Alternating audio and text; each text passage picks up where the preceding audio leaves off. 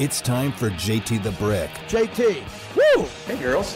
How are you? Wow, I can go in 10 different directions today. Carr looking downfield. Davante's wide open at the two. Grabs it. Touchdown Raiders. The defender had fallen down, and Davante Adams has his second touchdown grab of the half. JT the Brick. I think it's so important, especially for this new generation of Raider fans. Now we got something. Now we got some guys out of the tub, out of the training room, doing what they needed to do. Delayed hand up to Jacobs. Huge hole up the middle. 10. Cuts right side 5. Touchdown Jacobs. The hat trick in the end zone. His third rushing touchdown of the day. This is this is what the Raiders are all about. And now, here's JT the Brick. Out of the gate, JT with you on a great day to be on the flagship of the silver and black. Wow, I got second half Portugal 2, Switzerland nil, and Spain lost today as we open up the show. Spain loses in the World Cup, which means that entire country is just on red alert. They got to be freaking out now. Welcome into the show. We're brought to you by PTs. They are our proud partner. They fuel the monologue, get me going every day. 64 plus locations here in the valley, 5 to 7, midnight to 2. Always easily the best happy hour in town. And a place to go watch UFC, any big event you want to watch, football, basketball, running Rebels. How about how about Kevin Kruger and UNLV basketball being undefeated as they're going to play some games at the Dollar Loan Center, the DLC. These are all places where you can pregame at PTs, and they would love to have you in there. So a lot going on there. We welcome you into the show. Just got back from the Raider facility. I was there all morning. Today we hosted Raiders Roundtable. That'll come out later today. Lincoln Kennedy was live in studio with us. Lincoln's normally at home in Arizona, and Q and myself, we went back and we recapped the Charger win. We took a look at the Cliff Branch Hall of Fame ceremony at halftime. They got gorgeous video of it. You wouldn't believe from the Raiders archives. Gorgeous. It's going to look great when you watch the podcast later today. Uh, Jacoby Ford's going to join us. He portrayed Cliff. He played Cliff Branch in that halftime ceremony. I thought he was spectacular. He's going to join us at 1.30. Uh, Levi Edwards is going to join us from the Raiders digital team at 105. Ben Brown, who's a kind of a jack of all trades from Pro Football Focus, at the bottom of the hour. And hopefully we hear from you, the Raider fans, because it's a short week for me. I'm traveling with the team tomorrow to Los Angeles. I'll be back on the radio Friday, still hosting the pregame show live from Los Angeles at SoFi. But this is my last show for you to predict the game. And that's what I need help with you today, is because I don't have a bad feeling about this game, but a lot of people do outside the Raider facility. I talked to handicappers today that told me this is a bad spot for the Raiders. I said, What? They said it's a really bad spot. They've won three in a row. This is a classic spot for a letdown. I said, Well, explain that to me.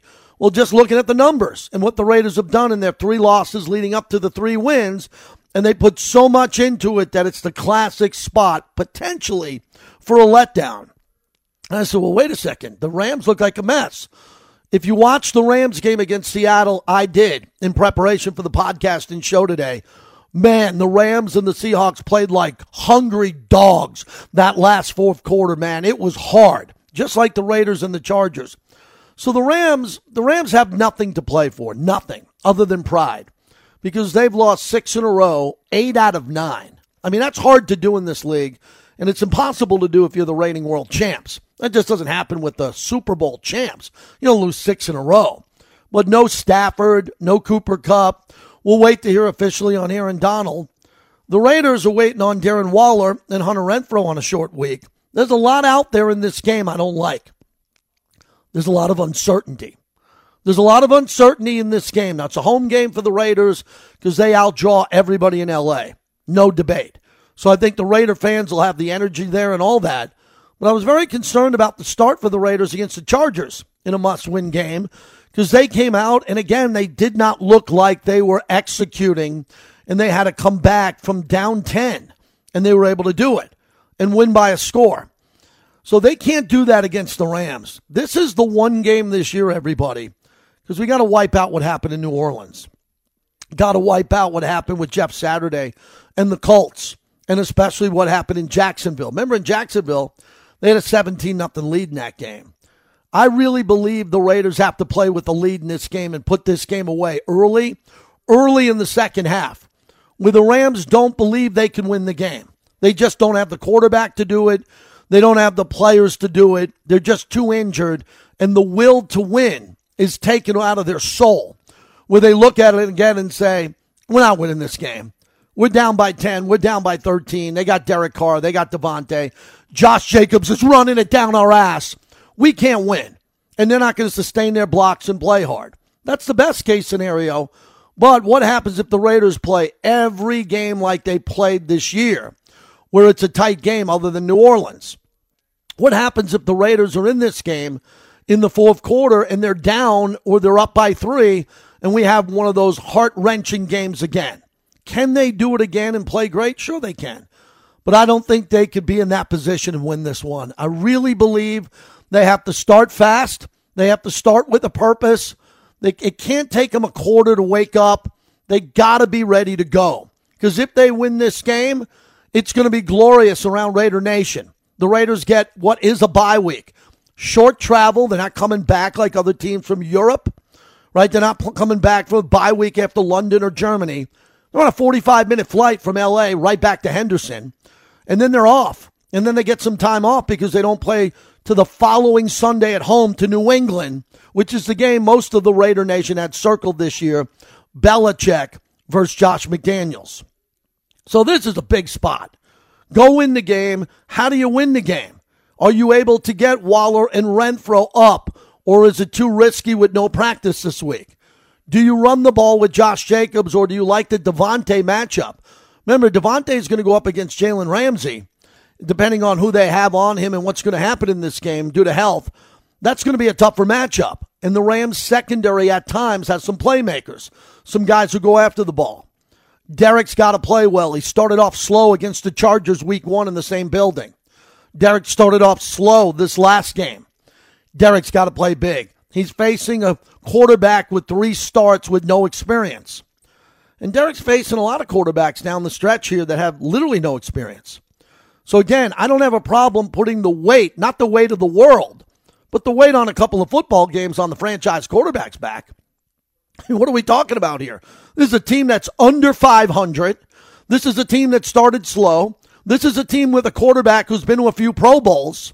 This is a team with a quarterback who normally throws for 4,000 yards. You better believe this quarterback's got to stay hot. You better believe this quarterback's got to outperform the guys he's going up against. Because that didn't happen against Andy Dalton. It didn't happen against Trevor Lawrence. And it didn't happen against Matt Ryan at Allegiant Stadium.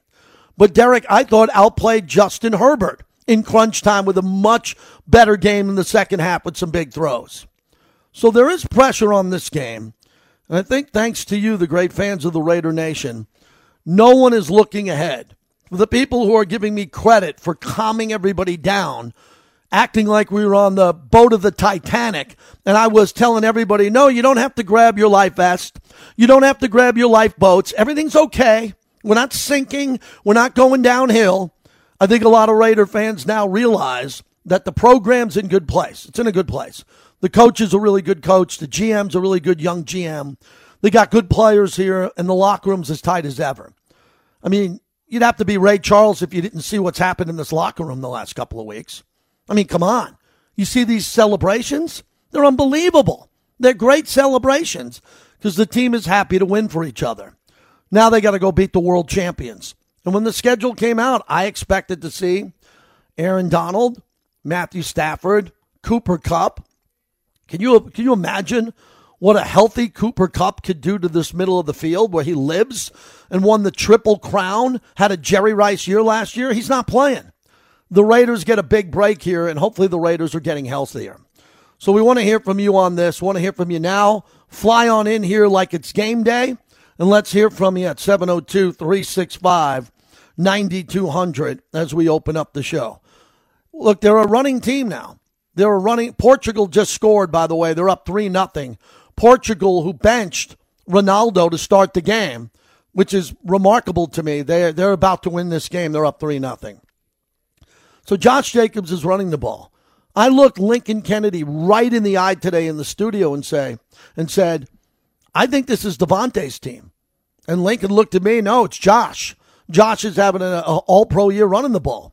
I believe the strength of this team is Davante Adams. I love what Josh Jacobs is doing, but Josh Jacobs can be stopped in certain games. You know, a lot of times for a lot of years here, he averaged a little over 50 yards a game. Now he's good, it feels like, for 130 to 150 a game. This is going to be interesting to see how Derek spreads the ball out against a team that's well coached and coming off a Super Bowl. I think that Josh Jacobs got to have another monster game. Monster game. And that's a lot of slowing the game down because the Raiders are running it. The clock is running, and the Raiders don't run away and hide in the first half. These games are always tight heading into halftime and coming out of halftime. I want to see this team attack. I want to see this team with four touchdowns in the end zone. I want to see this team bury the Rams and take away their season and then put it back on the Raiders before they get some time off of the Patriots. Are you with me? What is your one key to the game? What is the one thing you're concerned about? What is the one thing that the Raiders could trip up on if they're not careful? You're the fans of the Raider Nation. You know the team. What are the things that the Raiders have to make sure that are buttoned up on a short week? I think the other big key is Chandler Jones has come alive. Good to see that. You know, a lot of people calling into the shows, you know, well, Chandler's playing better. Chandler's playing better. Chandler's had a better year than, than you think. Chandler was paid a lot of money to get sacks. He wasn't paid a lot of money to stop the run. He's paid a lot of money to get sacks. And he's done a good job stopping the run and sealing the edge. Now he's knocking down balls at the line of scrimmage, and he's coming off a three sack game. It's the perfect time of the year now where Chandler Jones's legs are activating.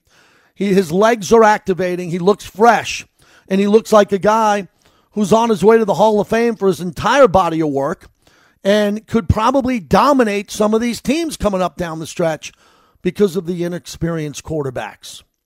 Hey, everybody, we got a bunch of quarterbacks coming up that aren't at the level of Derek Carr. So Carr's got to play at his level or higher. And the Raider defensive line with that interior pass rush, with the addition of Tillery. What a great pickup that is. And the middle of that defensive line is really opening it up for Maxx Crosby and I believe Chandler Jones. So I'm excited. Notice I'm not looking too far ahead, but if you give me the opportunity next week to do what I do best, is to fire up this fan base coming off a win four in a row, coming into New England after the Raiders got screwed and that game was flexed out of prime time. We're going to have one hell of a week next week, but it only matters if the Raiders are able to beat the Rams. I'm confident they're going to beat the Rams. I think they're the better team. And the Rams have lost eight out of nine. I'd be nuts if I was on the flagship of the Raiders thinking they couldn't win this game. But I'm not guaranteeing anything.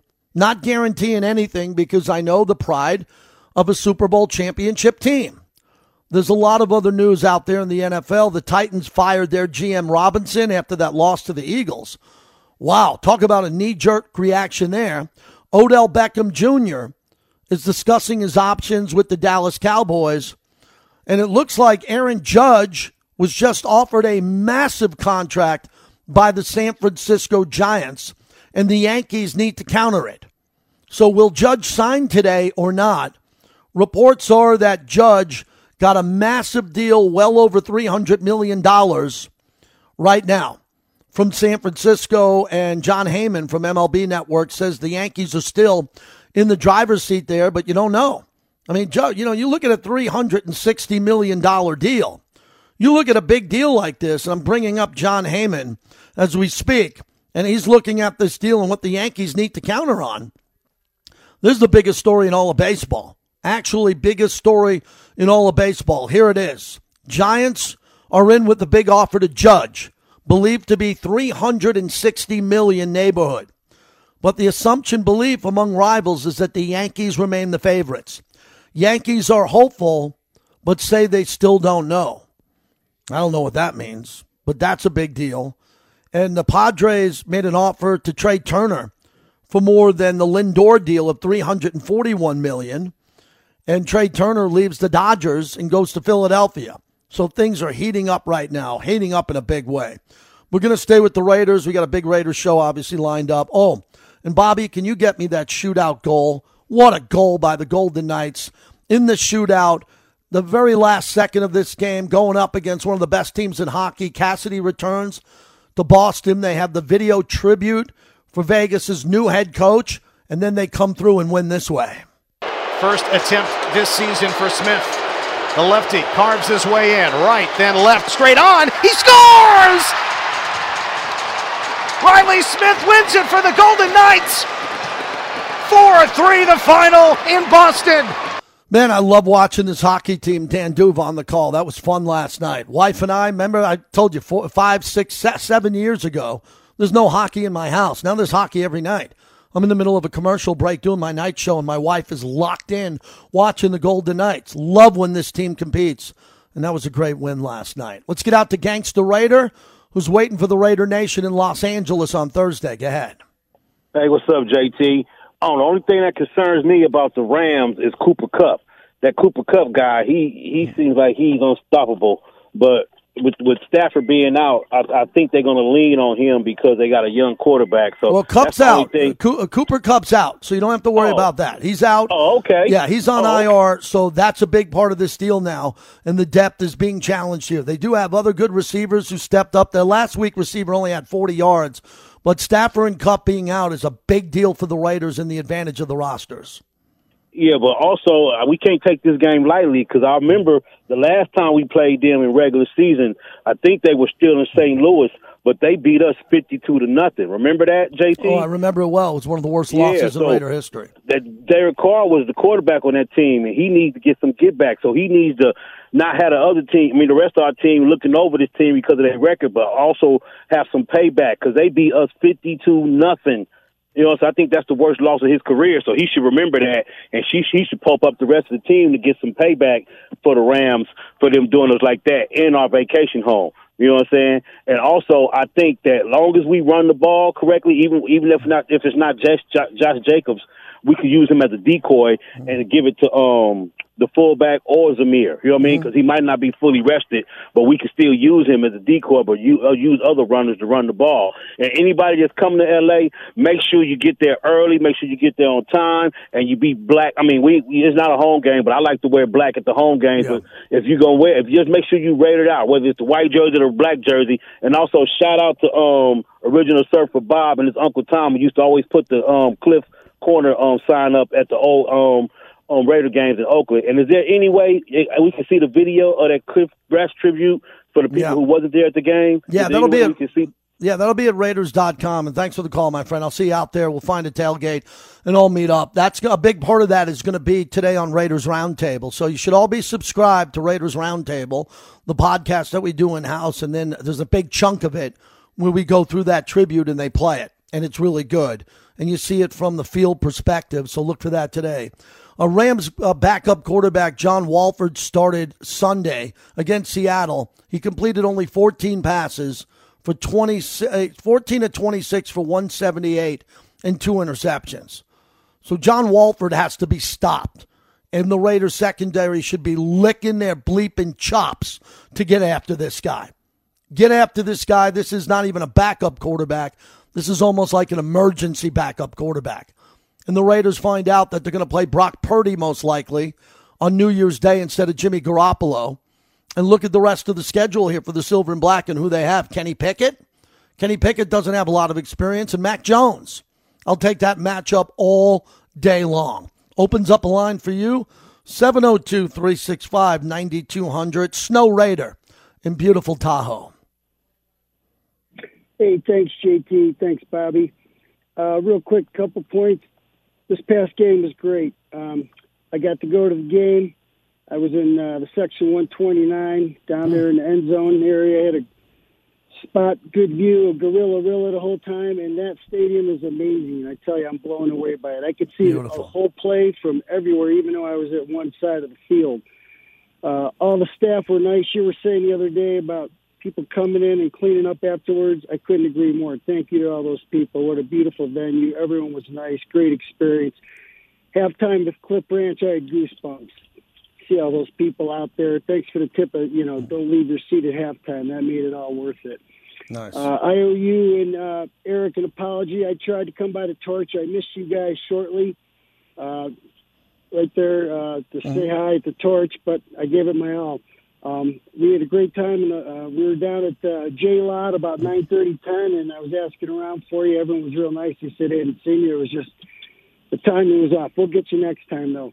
I'll close out with this. I think this game is a trap game. You're right. Mm-hmm. Uh, that's a good point. But this group has won four in a row before when their backs are against the wall, and uh, hopefully they can do it again here.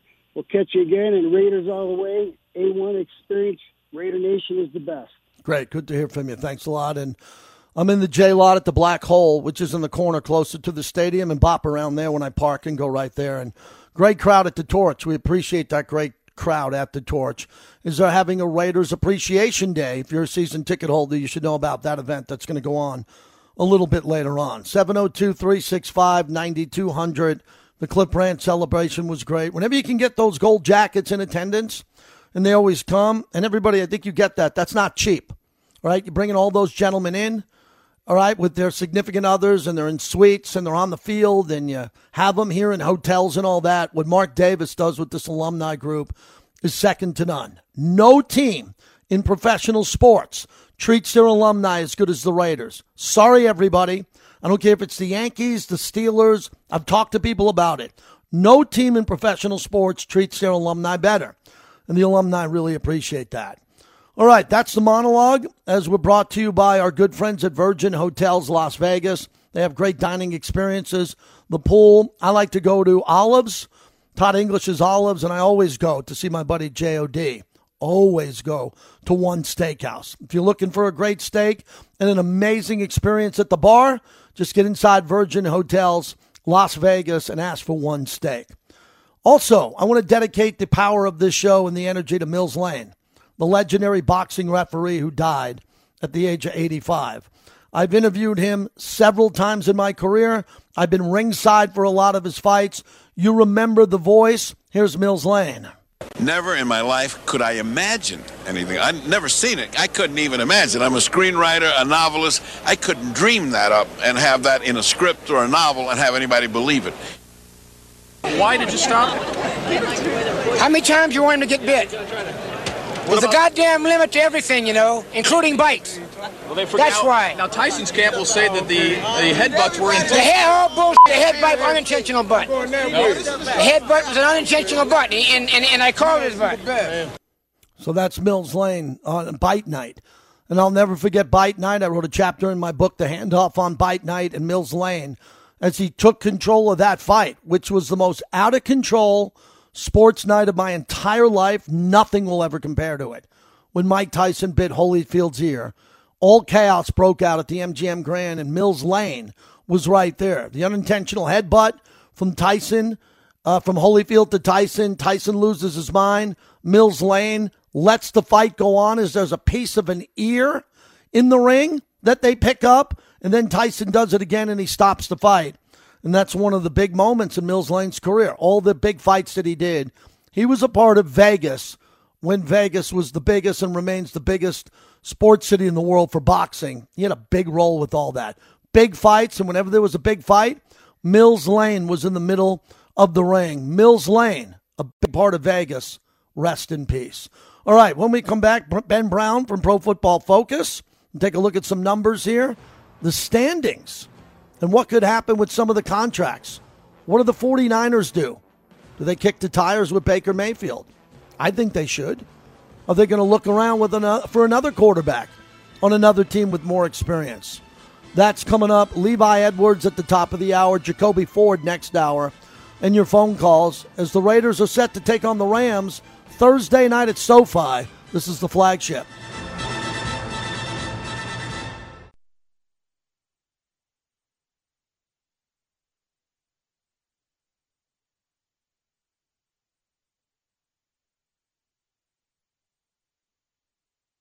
Baker has been, you know, released. You know, we had a conversation uh, today. Baker has been nothing but professional since he's been here, a complete pro. Tremendous respect for him. Uh, as he and I had a conversation, uh, I talked about, you know, my decision uh, at the time uh, to go to Cleveland uh, was all based off him and their offense and having an opportunity to be you know, with a productive team that I felt could move the ball. And, you know, this is a, you know, a tough business.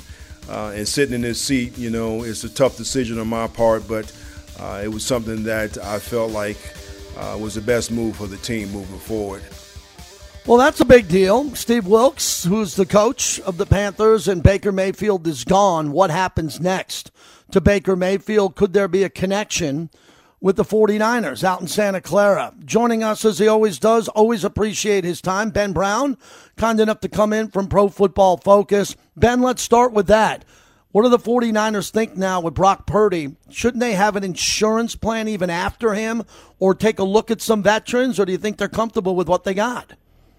Yeah, I mean, unfortunately, the, the Jimmy Garoppolo injury situations happen at a time where they don't have, uh, you know, a ton of outs outside of, you know, hopefully getting, you know, waiver priority for, uh, you know, for Baker Mayfield to kind of come into the fold and at least provide some semblance uh, of backup quarterback play, right? Like they don't really have that in the building right now. They very much are going to have to sign you know, somebody, ideally a veteran quarterback. And I think Baker Mayfield is, you know, by far the best available option, uh, given where they're currently at. So definitely Baker Mayfield or bust. The only question is if, you know, some of the teams higher than them on the waiver priority list.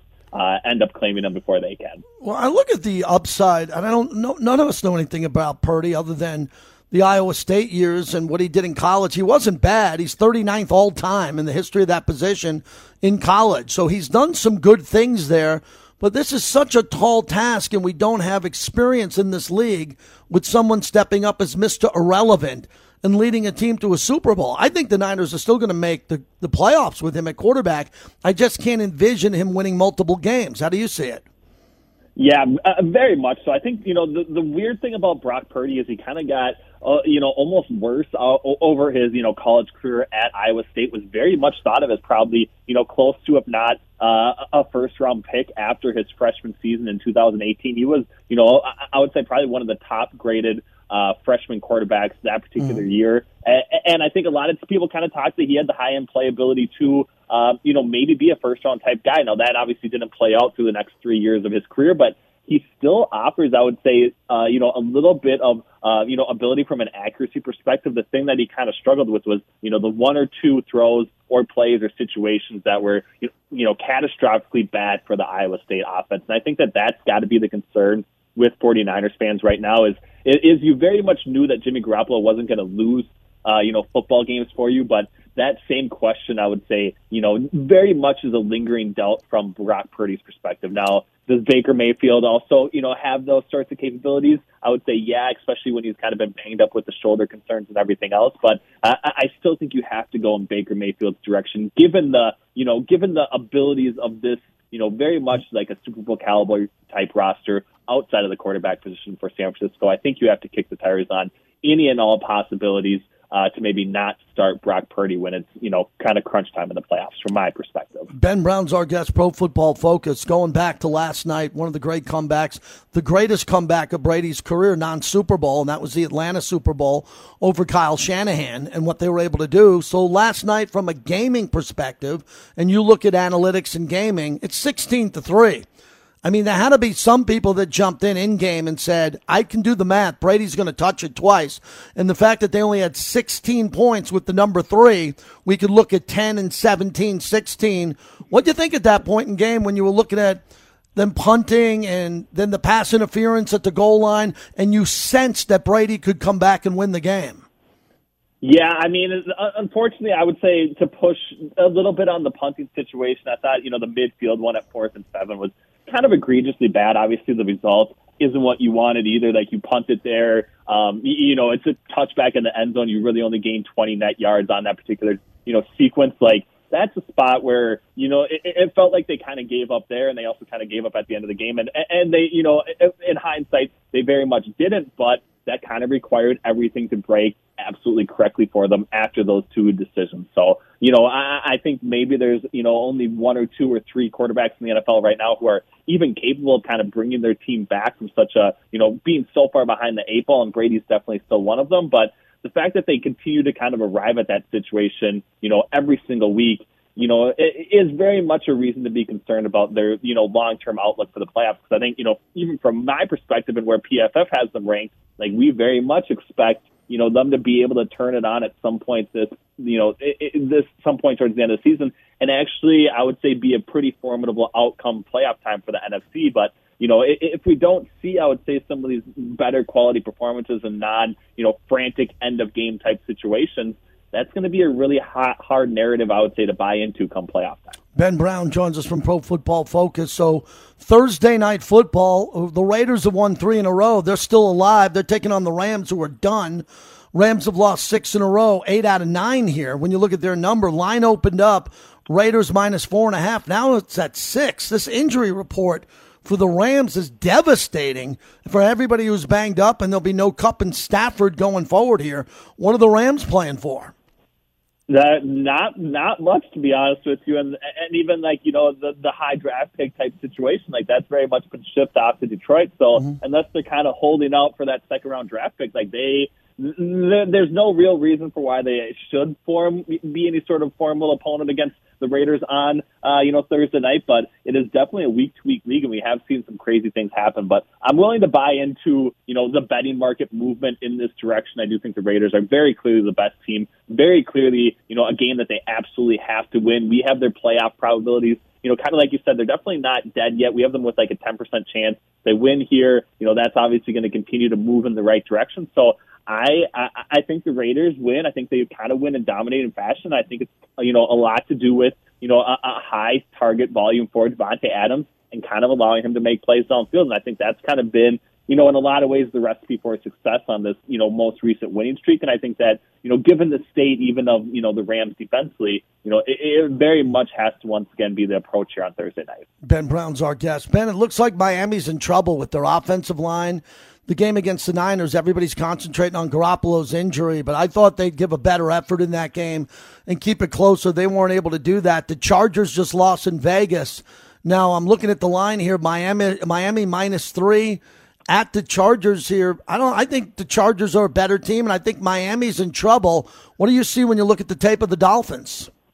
Yeah, it's it, you know two still really banged up team teams, kind of like you touched on, right? Like the Terron Armstead injury was kind of catastrophic to the Miami Dolphins' chances. Maybe they were still there in, in some ways towards the end, but I think a lot of that was because of you know early early situations breaking correctly for them with the Trent Sherfield, you know, 75 yard touchdown to start the game, and, and going back to the Jimmy Garoppolo injury. And I think that was a game that, if you if, if you told me those two things happened, was very much a game that I thought the Dolphins would not only probably win, but you know, win pretty handily. And the fact that they didn't you know, even come close to being there at the end of the game, like I think it maybe speaks to again some concern in their direction. But you know, the the, the Chargers are also very beat up. You know, Linsley I think is a big loss at the center position almost maybe as impactful as not having Terron Armstead. I know the Dolphins did go out and sign Eric Fisher. I'm not, you know, convinced mm. whatsoever that he's going to be any sort of increase in, you know, protection for Tua Tagovailoa, but this is a spot where two teams have been, you know, way more confounding to me than anybody else. So if I was playing one side, uh, I would probably take you know the plus three on the Los Angeles Chargers, but uh, I also think it's a spot where we could see the Chargers, you know, once again down by two touchdowns early, hmm. uh, and then frantically having to come back when it's all said and done. Ben Brown, as we wrap it up, Ben, the Jets aren't getting much respect. The Bills now are playing for home field again. They're playing for home field. The line is minus nine for Buffalo to nine and a half here the Jets have everything to play for. They're playing for their playoff lives, but a lot of insiders think Buffalo is back now. They overtook Kansas City. They have the tiebreaker, and Buffalo's not screwing around now. They're going to look to bury everyone. Tell me about Jets at Bills. Yeah, I, I think you know we've seen this before, but I do think the Jets match up you know surprisingly well. Yeah. We have seen Mike White, I would say, play at a really high high level. I think Garrett Wilson is kind of emerging as you know, one of the bona fide young wide receiver talents in football. So I expect a lot of scoring against the Buffalo Bills defense that I think is still very banged up, not going to have Von Miller in the fold, Micah Hyde, all these other guys as well. And, and it is still very susceptible in that secondary situation.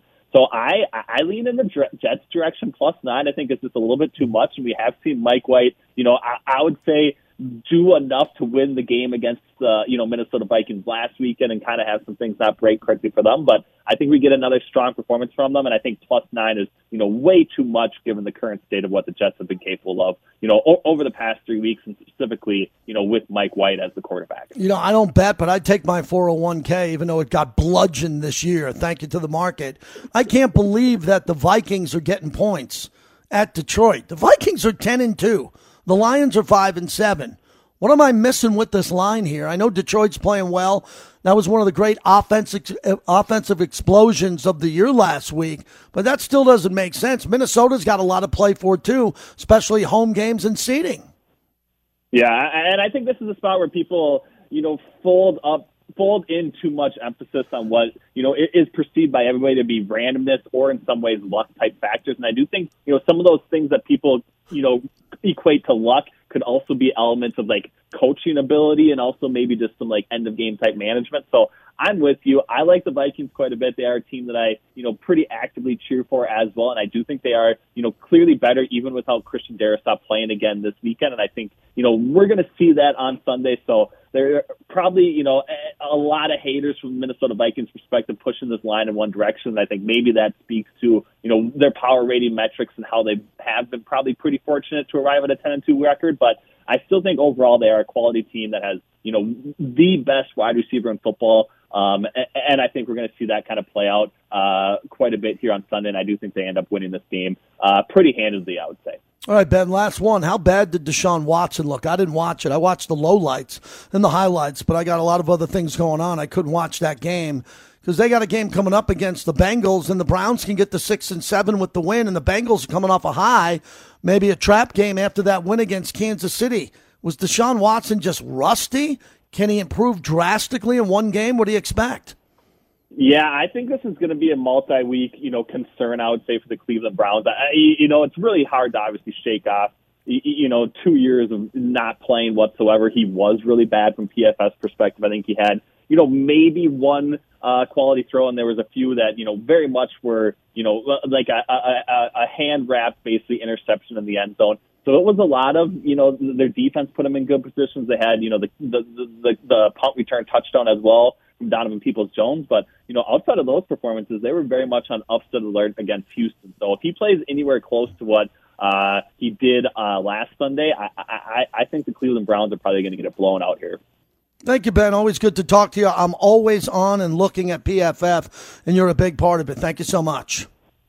Thank you, JT. We definitely appreciate that. Have a great show. You got it, Ben Brown. Really good. Hey, quick reminder I need a bicycle from you. Pretty easy here. You can join Goldfingers and Mulligan's Bar and Grill for their 10th annual toy and bike drive. All donations help support underprivileged kids here in Vegas. You can pick up a bike for 100 bucks. You can pick up a good bike for a kid. Imagine the look on a kid's face when he gets a brand new bike for Christmas. It's Goldfingers Bar and Grill, 1115 East Pile Road. Okay, just Google Goldfingers Bar and Grill. They're working with us with Remy Martin to team up for excellence be a part of this and donate a bike if you can. We need your help with bike support.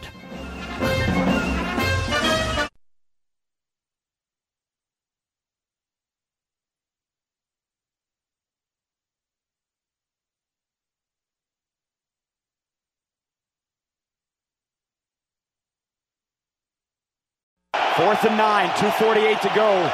Chargers just scored a touchdown at fourth and 12 from the Raiders 35. This from the 42.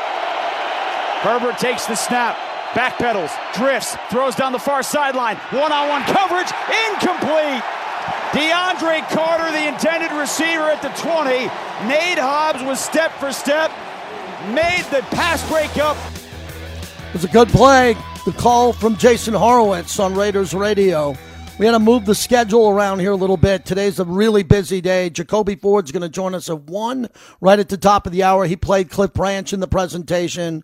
Levi Edwards at 1.30. And how about this out of nowhere? TJ Rives, the Buccaneer sideline reporter, longtime friend of the show. He was on the field for the Brady comeback last night. Wow, just wow. The last six minutes of that game was incredible. How are you? Uh, it's good to be with you, and I'm just like Tom Brady. We saved the best for the very end. We got this done And I, we're sitting here the next day, and you still contemplate how did they figure that out? How did they get the ball back the second time? And you just remind yourself the guy has done this for 23 seasons and is 45 years old. It makes it more incredible because I'm right there at field level. There's zip on the ball. There's there's you know blitzers coming at him. You got to be able to get out of the way. Uh, it was just it was remarkable again to see Tom Brady do this. I thought the key was the pass interference. There are many times I'm at a game, back in the day, sideline reporter or still doing my role now as pre and post. And when a game is out of control, if you need multiple scores, throw it in the end zone, get a flag in the end zone, get the ball at the one yard line. Take me through that philosophy as Brady was down two scores and the deep shot gave him first and goal at the one. Yeah, and you got Mike Evans, who there have been a lot of uh, cries and complaints he's not getting the ball enough. You're going to take that deep shot with him. He did it with Julio Jones a couple times last night. He had done it with Mike another time earlier in the game as well. But you're right. You need a chunk. You need 40, 50 yards and quickly down in that instance by 13. And so it's the right call. I mean, because Mike looked like he was going to come right under that ball that Brady threw to the middle of the field, and the DB grabs him and grabbed him around the waist and kind of spun him. So that's big, but you still have got to convert, which which on the very next play Brady did, hitting the rookie Cade Otton, a fantastic young tight end that's developing out of the University of Washington. And then you're thinking, can they get the? I mean, they got three timeouts left. They got the two minute warning left. Can they get the ball back? Because if they get the ball back, they're going to win the game. And that's exactly what they were able to do defensively and turn it back over to Brady to do his thing again. Again, I am not going to sit here with the one and only Mr. Brick and tell you the Buccaneers are not a flawed team. They are flawed. They have problems. But when you've got that guy at the controls, it makes up for a lot of ills and gives you a chance, and he took advantage of that chance again. TJ Rives joins us, the Buccaneers sideline guy, plus a great play by play voice for college football talk show host. Joins me from time to time. Always thrilled to have him on. So the other big deal was Andy Dalton steps up and hits Taysom Hill to end the game. That's third and 17. Are they going to hand it off, kill more clock, have the Bucks use another timeout? He hits him perfectly in a little window, and Taysom Hill's coming down with the ball. Supposed to be a big football player. He can play quarterback, tight end, he can block. Ball is dislodged. Take me through that play. I thought it was critical. That gave the Buccaneers life.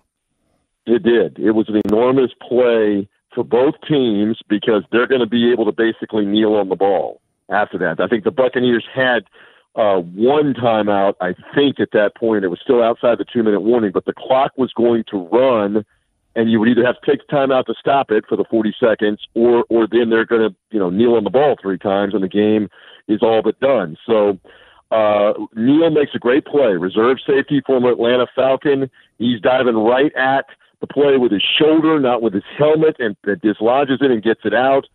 And that that led up to the obvious. Okay, they're going to have to punt it.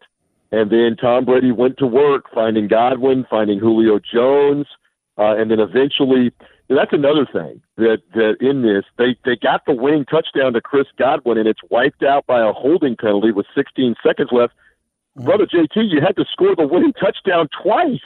You had to then right. reload after the penalty get back inside the five yard line, and then a rookie uh, in Rachaad White, a former Arizona State star, uh, runner and receiver, ends up catching the winning touchdown. I mean, you talk about an all time story. That's Rachaad White's first touchdown reception of his NFL career. It comes in a Monday night football game winner, catching it from Tom Brady with three seconds left.